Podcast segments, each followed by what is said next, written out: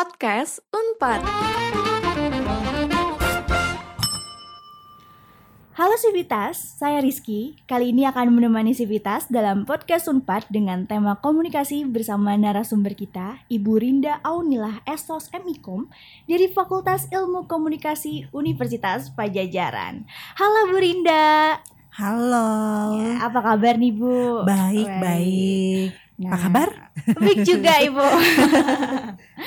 nih Bu, kita langsung aja nih ya Hmm, ke kontennya gitu. Jadi kita akan membahas tentang eh, tema yang bertema komunikasi Hmm. yang sekarang kita akan bahas Ibu cara media dalam mengabarkan pemberitaan dengan seksi gitu ya Bu. Hmm. dengan seksi tapi tetap memegang kaidah dalam etika jurnalistik gitu. Karena saat ini kan siapa pun bisa menyampaikan berita ya Bu ya Betul. melalui berbagai media gitu. Mm-mm. Saya juga bisa gitu di Mm-mm. WA grup atau di mana Mm-mm. gitu kan. Nah, untuk itu eh, aku mau nanya-nanya langsung ke Ibu nih tentang eh, apakah itu etika jurnalistik dan lain sebagainya. Langsung aja Bu ya. Nih. Apa sih etika jurnalistik itu, Bu? Sebenarnya etika jurnalistik ini adalah salah satu elemen dari upaya em, meningkatkan Mhm. profesionalisme wartawan. Sebenarnya gitu. Wah, Nah, mm. ini secara umum ya berlaku untuk jurnalis eh, media mainstream, cetak, penyiaran Ya. gitu ya. Atau juga media baru gitu ya, media online. Bahkan juga sekarang sedang dibahas bagaimana apa pun kegiatan yang berkaitan dengan publikasi berita Iya. oleh eh, wartawan dari media mainstream yang terintegrasi dalam sebuah kantor gitu ya Mm-mm. atau media yang tertentu gitu atau juga orang yang melakukan kegiatan jurnalistik yang eh, mediumnya eh, lewat media sosial kita bicaranya homeless jurnalis Oh, gitu ya oke. jadi beritanya lewat Mm. Instagram kan udah Mm-mm, sering ya iya, sering banget Ibu. eh, gitu atau lewat Twitter gitu ya. Nah itu bisa eh, merujuk pada itu. Jadi itu kayak pagar untuk memberikan patokan ini nih profesionalisme jurnalis Mm-mm. di lapangan tuh etika jurnalistik. Selain ada Undang-Undang Pokok Pers nomor Mm-mm. 40 tahun 99. Tapi kan itu acuannya hukum ya. Iya. Gitu. Oke, ada yang namanya etika jurnalistik itu gitu ya untuk meningkatkan profesionalisme. Mm-mm. Nah, terus seberapa penting sih Bu etika jurnalistik digunakan dalam melakukan wawancara atau peliputan itu? Dalam kegiatan reportase penting Mm-mm. karena ini menjadi pagar, menjadi acuan gitu ya. Bagaimana melakukan kegiatan reportase yang baik. Mm-mm. Eh, kita kan suka kepikiran gini ya. Wartawan tiba-tiba doorstop gitu ya. Iya. Rame-rame gitu ya.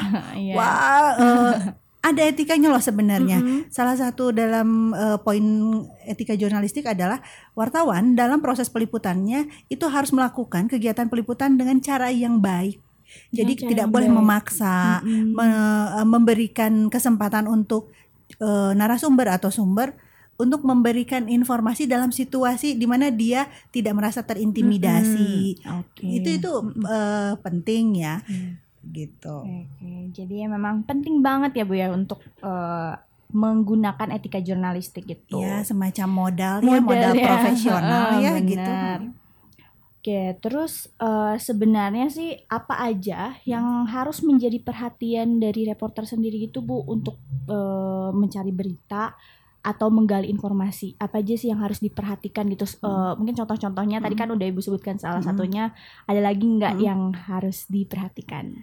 Sebenarnya secara teknis kan eh, jurnalis harus tahu soal news values ya atau Mm-mm. nilai berita. Banyak tuh nilai berita ya sampai 11 gitu ya dari eh, konflik, eh, seks, terus Hmm. juga dia bicara soal eh, apa sih angka, bicara Iya. soal hal yang luar biasa gitu. Atau syarat berita aktual, faktual Hmm. gitu kan. Dan etis, jangan salah loh. Syarat berita itu Etis. etis. Jadi etis itu muncul dari proses pengambilan atau proses reportasenya. Jadi salah satu syarat berita itu selain faktual, aktual, Mhm. akurat, itu etis. Faktual, aktual, etis. Eh, Akurat, akurat dan etis, etis. iya. Oke. faktual mah sesuai Oh. fakta ya, nggak bohong, Mm-mm. nggak nyebarin hoax gitu. Aktual kita bicara aspek yang terbaru kan. Iya, yang terbaru. aktual. akurat nggak salahnya nu ini kan nggak salah ngomong Soeharto Mm-mm. jadi Soeharti kan beda ya artinya Iya, ya nggak typo lah kalau di Iya. teks ya nah etis etis berkaitan dengan bagaimana proses reportasenya termasuk Iya. juga karya Mm-mm. jurnalistiknya contoh nih masuk ke kasusnya eh, corona di Indonesia Ya. kasus pertama dan kasus kedua itu penuh dengan eh, carut marut teknik Hmm. Iya, reportase ya Belum Iya, ini rumah ya. diperlihatkan, Iya, nama, nama jelas, ya, jelas. sebagian ada, tapi itu nggak boleh sebenarnya Hmm, gitu. oke. Lalu timbul eh, berita-berita yang bombastis ya, yang bicara akhirnya Indonesia, Iya. aduh itu apa ya? Eh, ya memicu ras di memicu- beberapa tempat mm-mm. kan waktu itu. Nah itu itu secara etis karya jurnalistik itu tidak etis. tidak etis gitu ya. Oke, berarti memang yang harus diperhatikan itu adalah news value-nya dan News value, Uh-uh. syarat persyaratan Uh-uh. berita, dan terakhir news judgment. new news judgment apa tuh, News Bu? judgment Mm. itu adalah hal-hal di luar aspek teknis yang menjadi pertimbangan redaksi untuk menurunkan berita, menunjukkan sudut pandang, Mm-mm. atau juga mencari perspektif terbaik gitu. Oke. Menurut Uh-uh. kepentingan media dan masyarakat eh, yang paling Mm-mm. utama gitu. Oke, contohnya Bu dari news judgment ini ini kayak gimana gitu? Saya Eh, belum begitu iya. mengerti. Kalau news judgment gini lah, yang berita yang corona itu ya Ya. sebenarnya kalau dilihat dari aspek eh, teknis ya wajar dong ini rumahnya ini apa terus Iya, ada beberapa iya. pihak yang bilang ya nggak apa-apa lah biar tahu orang itu tuh siapa lalu dia ke mana aja selama beberapa hari terakhir Mm-mm. sebentar efek dari itu eh, lebih besaran mana dibandingkan efek orang jadi takut Iya. orang jadi khawatir nggak ada tuh dinilai berita gitu Mm-mm. jadi pertimbangannya bagaimana redaksi melakukan pertimbangan-pertimbangan khusus gitu. Oke. Oke, lengkap juga tadi yang udah dijelaskan. Terus juga nih eh gimana sih caranya atau teknik-tekniknya untuk menanyakan hal-hal yang sensitif itu, Bu? Hmm, Maksudnya kan biar enak juga Hmm. kan ke ke narasumbernya. Kalau Gitu. itu tergantung situasi dalam konteks kebencanaan misalnya Mm. ada semacam eh, klausul kalau mitigasi eh, jurnalisme mitigasi bencana itu Mm-mm. harus ada teknik khusus dalam teknik Oh, reportase. ada teknik khususnya. Jadi kan nggak boleh nih kita kayak pas di tengah orang eh, berduka iya. eh, orang tua korban misalnya dia baru kehilangan anak pertanyaan tidak empatik diajukan bagaimana perasaan, Perasaan. nah ya iya, iya. itu eh, termasuk yang di corona ini kan heeh. itu itu tidak etis gitu eh ini ini ada beberapa beberapa apa ya petunjuk yang sangat teknis untuk area reportase tertentu tapi yang penting itu empati empati ya. ya empati jadi kita menempatkan diri kita pada diri atau posisi sumber atau narasumber kita gitu Eh, terus yang Hmm. kedua kita harus selalu berpikir bahwa yang terpenting itu adalah kepentingan halayak kepentingan, Kepentingan masyarakat halayak. Iya. betul. apakah yang kita lakukan ini memang baik untuk halayak? Pertanyaan apa perasaan pada saat orang itu sedang menangis kehilangan anggota keluarga? Kayaknya halayak Nggak- perlu Mm-mm, nggak perlu tahu kan gitu. Oke. Jadi eh, banyak sih pendekatannya ya yang Mhm. memang harus. Nah malah untuk yang corona ini asosiasi eh, media cyber Indonesia ini khusus itu Mm-mm. ini memberikan eh, acuan bicara soal bagaimana reportase eh, pemberitaan virus corona. oh langsung Ada. ada, itu. Item-itemnya sampai kalau salah saya nggak salah tujuh lah tujuh. Ada tujuh. Mm-mm. Eh, Eh, boleh di- boleh ya saya bacain boleh ini saya juga nggak terlalu saya cek. Jadi eh, Asosiasi Media Cyber Indonesia ini menghimbau eh, untuk anggota AMSI di seluruh Indonesia itu mengedepankan betul kode etik jurnalistik dalam proses pemberitaan Mm-mm. eh, virus corona di Indonesia.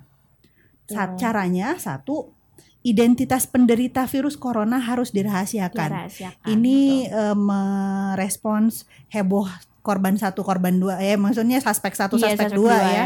Mm-mm. Ya, terus yang kedua, hindari konten berita yang memicu publik menjadi panik. Pemberitaan tentang masker, tentang hand sanitizer, yang abis gitu ya Eh, bikin itu panik eh, juga Iya, kalau sudut pandangnya nggak pas ya bicara gini, warga menyerbu untuk membeli hand sanitizer atau bahkan sempat Iya. menimbun Mm. kebutuhan pokok itu memicu ke- ke- kegalauan publik ya, memicu eh, di beberapa tempat rush ya, eh, Panik gitu panik ya. belanjanya Mhm. jadi pen- panik shopping kan ya. Mhm.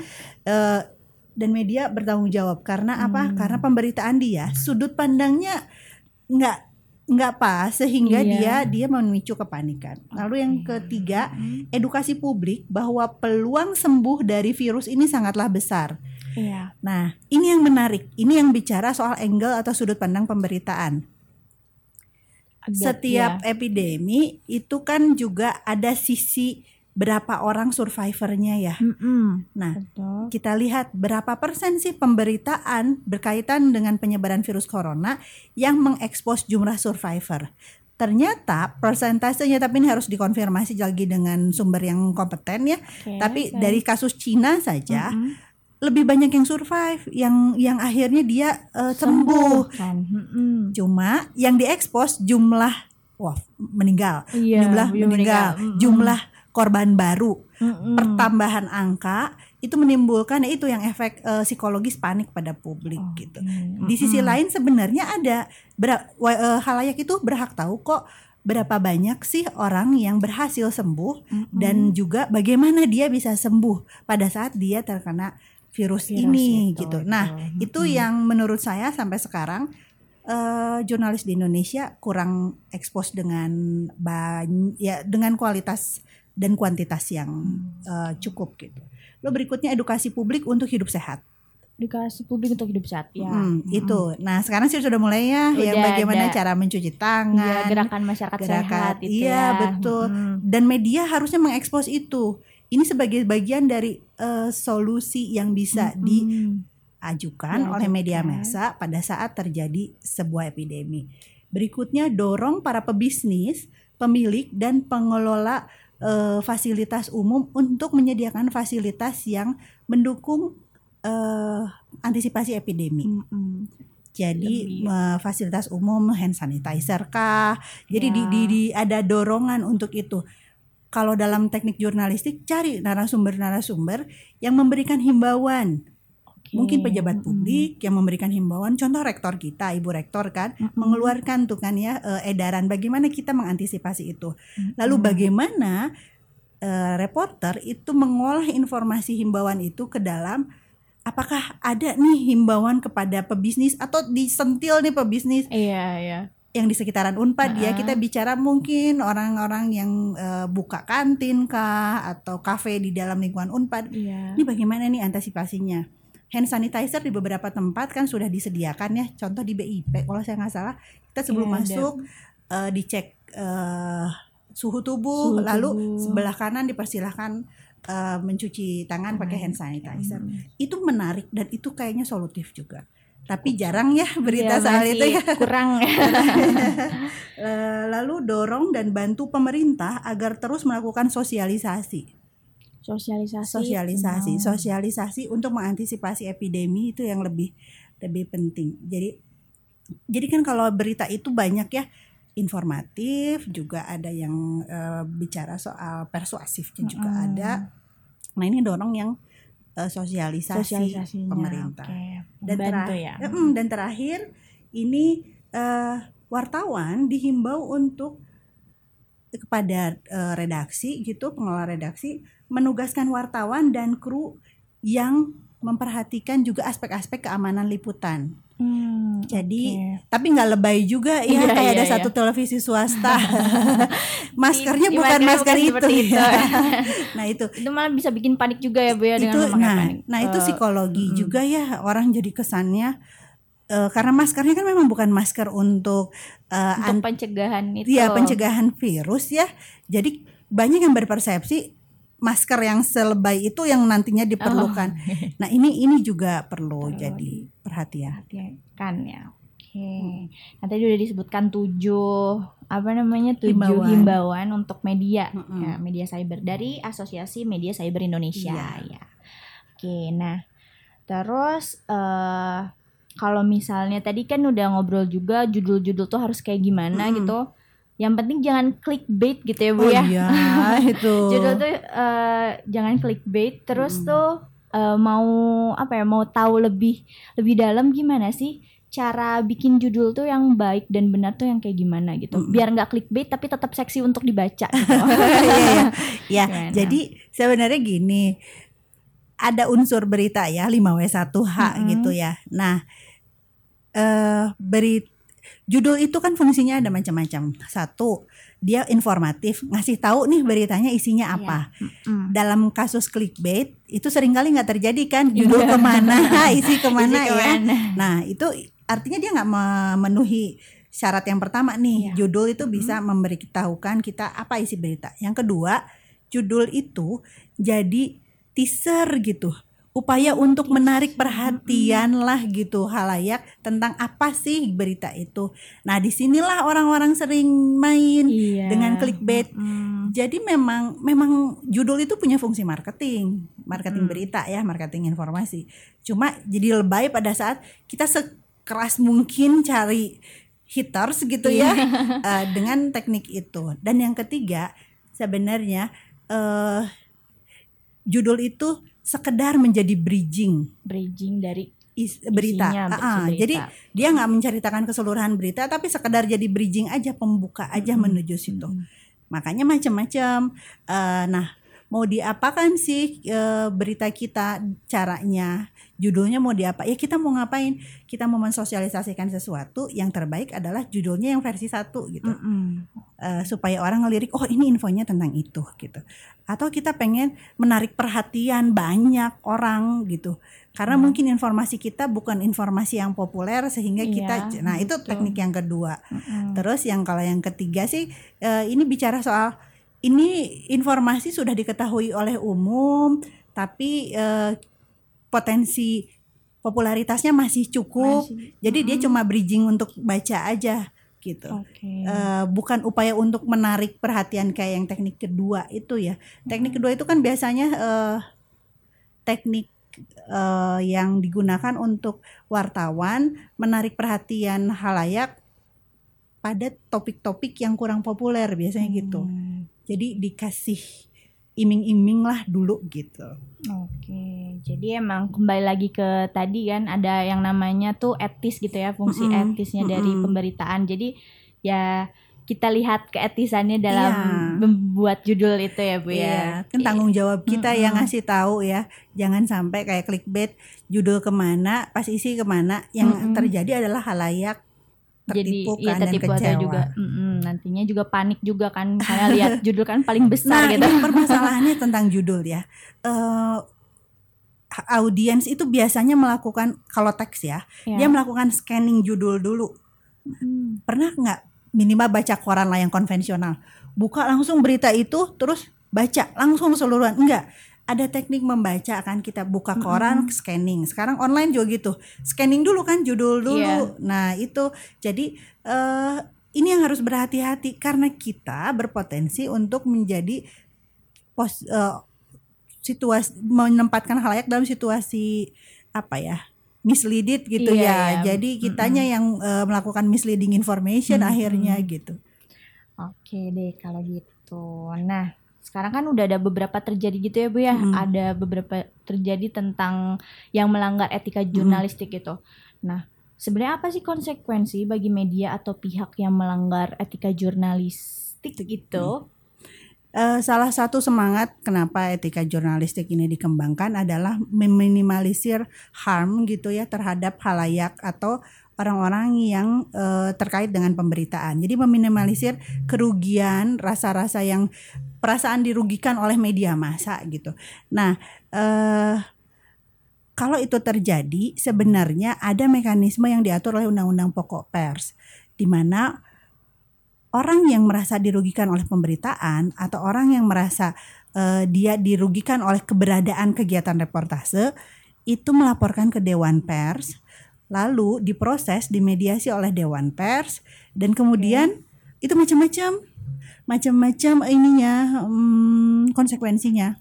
Bisa Contohnya? dari wartawan yang bersangkutan atau media yang bersangkutan memohon maaf. Kita Oke. bicara kredibilitas media pada Mm-mm. akhirnya. Jadi yang kedua wartawannya diberi skorsing sampai dicabut izin eh, Cabut izin untuk meliput peliputan. liputannya. Ah, ah. Terus eh, yang ketiga, kalau berkaitan dengan media penyiaran, malahan nanti kan media penyiaran pada periode tertentu dia itu punya eh, periode dievaluasi tuh Iya. eh, si si televisi tertentu, radio Oke, tertentu itu ada gitu. waktu. Nah, pada saat evaluasi pelanggaran-pelanggaran etika ini Mm-mm. menjadi salah satu pertimbangan apakah akan diperpanjang atau tidak Oke. izin siarannya siarannya, gitu ya. itu kalau yang di penyiaran kalau di ini sih nanti dilihat s- izin lebih ke izin profesi jurnalisnya untuk wartawannya sendiri ya Mm-mm, gitu. Jadi yang penting itu memang tarnya eh, sangat berpengaruh besar pada kredibilitas. yang eh, penting itu sebenarnya kredibilitas oke. kita sekarang aja udah punya label ya Mm-mm. ah si media ah oh iya emang gitu sih oh iya memang ke- terlalu beda sehingga banyak ngaco misalnya gitu kan nah nah itu itu juga menurut saya secara psikologis halayak sudah punya label Oke, kalau gitu. Nah, terus eh, kita mulai memandang ke tentang plagiasi atau copyright Mm-mm. eh, tentang pemberitaan-pemberitaan gitu. Nah, biasanya kan masih sering terjadi gitu ya di Mm. lingkungan atau di kalangan pekerja maupun mahasiswa sendiri gitu. Mm. Nah, menurut pandangan Ibu tentang plagiasi ini gimana sih gitu? kan ini mah sama aja sebenarnya Sama. kita nggak boleh melakukan etisnya plagiasi ya gitu. Tapi praktiknya dalam kegiatan jurnalistik plagiasi itu bisa macam-macam eh, dari dia mem- memakan eh, konten media lain Mhm. medium lain atau eh, dia tidak masuk dalam proses reportase lalu dia meminta Meminta Bahan, bahannya. Heeh. lalu dia membuat berita.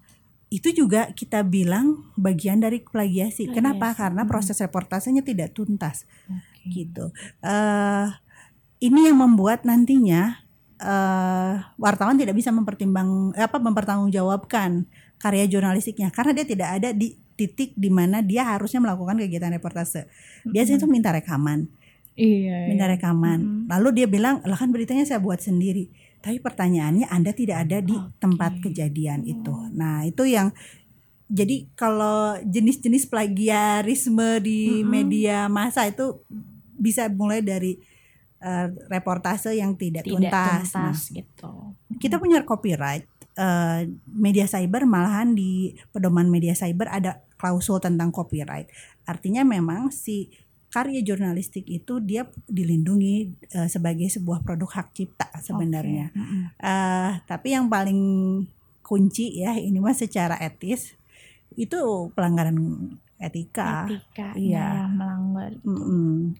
Oke, nah untuk eh, dari ibunya Hmm. solusi agar tidak ada terjadi plagiasi gitu, khususnya di kalangan kita mahasiswa-mahasiswa gitu Hmm. dalam eh, pemberitaan-pemberitaan atau memberikan berita ya persma gimana ya? gitu ya persma Iya, gitu. gitu. ya Eh, sebenarnya profesionalisme itu bisa dimulai dari eh, saya sih selalu percaya ya ada kalau wartawan tuh punya niat baik melakukan kerja jurnalistiknya hal-hal yang kayak gitu tuh enggak tapi kita kan punya kalau di redaksi layer ya Mm-mm. layer gatekeepernya siapa nih redaktur nih teman-teman nih yang di posisi redaktur itu harus selalu mengingatkan Oke. selain wartawan harus juga teman-teman persma harus juga punya semangat nih Mm-mm. untuk eh dia melakukan kegiatan gitu ya. reportase sendiri Yang gitu. profesional Iya, gitu kan. karena Mm. kapan sih waktunya terbaik untuk kita belajar salah, Mm-mm. menyadari kesalahan, tapi konsekuensinya nggak gede-gede amat selain di kampus. Oke oke. Jadi, Oh, oh.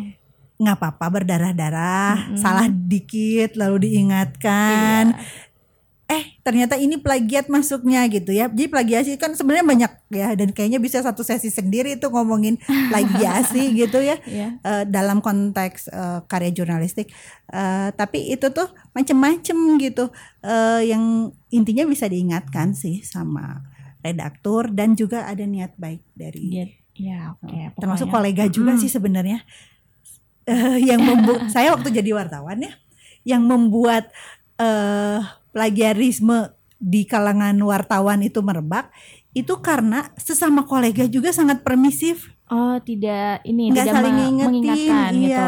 tapi insidennya banyak kok insidennya bahkan sempat ada satu foto muncul di hari yang sama Mm-mm. yang satu headline halaman satu yang satu lagi halaman headline halaman dalam angle-nya sama, Sama. Kalau foto kan kamera titik berdiri fotografer pasti beda Pasti ya beda ya. nah itu itu oh itu ramai sekali itu Oke. menurut saya kasus plagiarisme yang paling parah. Oke, kalau gitu. Nah, sekarang nih terakhir pertanyaan Hmm. terakhir Eh, menurut Bu Rinda Hmm? eh, bukan menurut sih harapan Bu Rinda kepada insan media dalam mengolah informasi menjadi berita itu apa gitu ada nggak? Ya, Ya, sampaikan. harapan saya sih teman-teman kembali lagi lah ya eh, ingat gitu ya bahwa yang dilakukan oleh teman-teman yang bergelut di bidang media, teman-teman persma salah satunya, pada saat kita menghasilkan karya jurnalistik yang namanya berita, sebenarnya yang kita layani itu siapa? Hmm, Jadi ingat oke. esensinya yang kita layani itu halayak. Halayak itu berhak mendapatkan apa? Kebenaran kan ya. Iya. Ah, dan juga selain kebenaran, halayak mendapatkan apa? Sesuatu yang bermanfaat, sesuatu yang mencerahkan, hal-hal yang edukatif. Jadi saya sih cuma mengingatkan teman-teman yang mau menghasilkan karya jurnalistik yang namanya berita, itu ingat deh prinsip-prinsip jurnalisme dasar gitu. Tanggung jawab Oke. pertama pada kebenaran, pada Mhm. halayak, dan insya Allah itu manfaat. Gitu. Oke. Beritanya menjadi ini ya bisa menerangkan. Iya, menerangkan menerangkan. menerangkan eh, halayak Iya, ya, men- masyarakat iya gitu betul ya. memberikan pencerahan. Oke, eh, tadi kita udah bahas-bahas tentang eh, pandangan eh, secara jurnalistik, eh, secara etika jurnalistik untuk eh, kasus coronavirus ini yang se- sekarang sedang viral. Nah, eh, bisa dikatakan pokoknya eh, dalam membuat berita itu harus bisa eh, memperhatikan profesionalitasnya, terus juga memperhatikan eh, karena akan berpengaruh terhadap kredibilitas eh, wartawannya sendiri ataupun media yang dinaungi oleh wartawan itu, Hmm. terus juga harus memperhatikan kepentingan halayak dan yang penting yang memperhatikan etika etika dasar jurnalistik gitu ya Iya, tadi udah betul. disampaikan oleh Bu Rinda Aunila. Nah, Sivitas eh, mungkin segitu dari eh, podcast yang bertema komunikasi hari ini. Eh, sampai ketemu di podcast Unpad selanjutnya. Terima kasih telah mendengarkan podcast Unpad. Sampai berjumpa lagi di podcast Unpad berikutnya. Jangan lupa follow dan share ke sosial media kamu ya.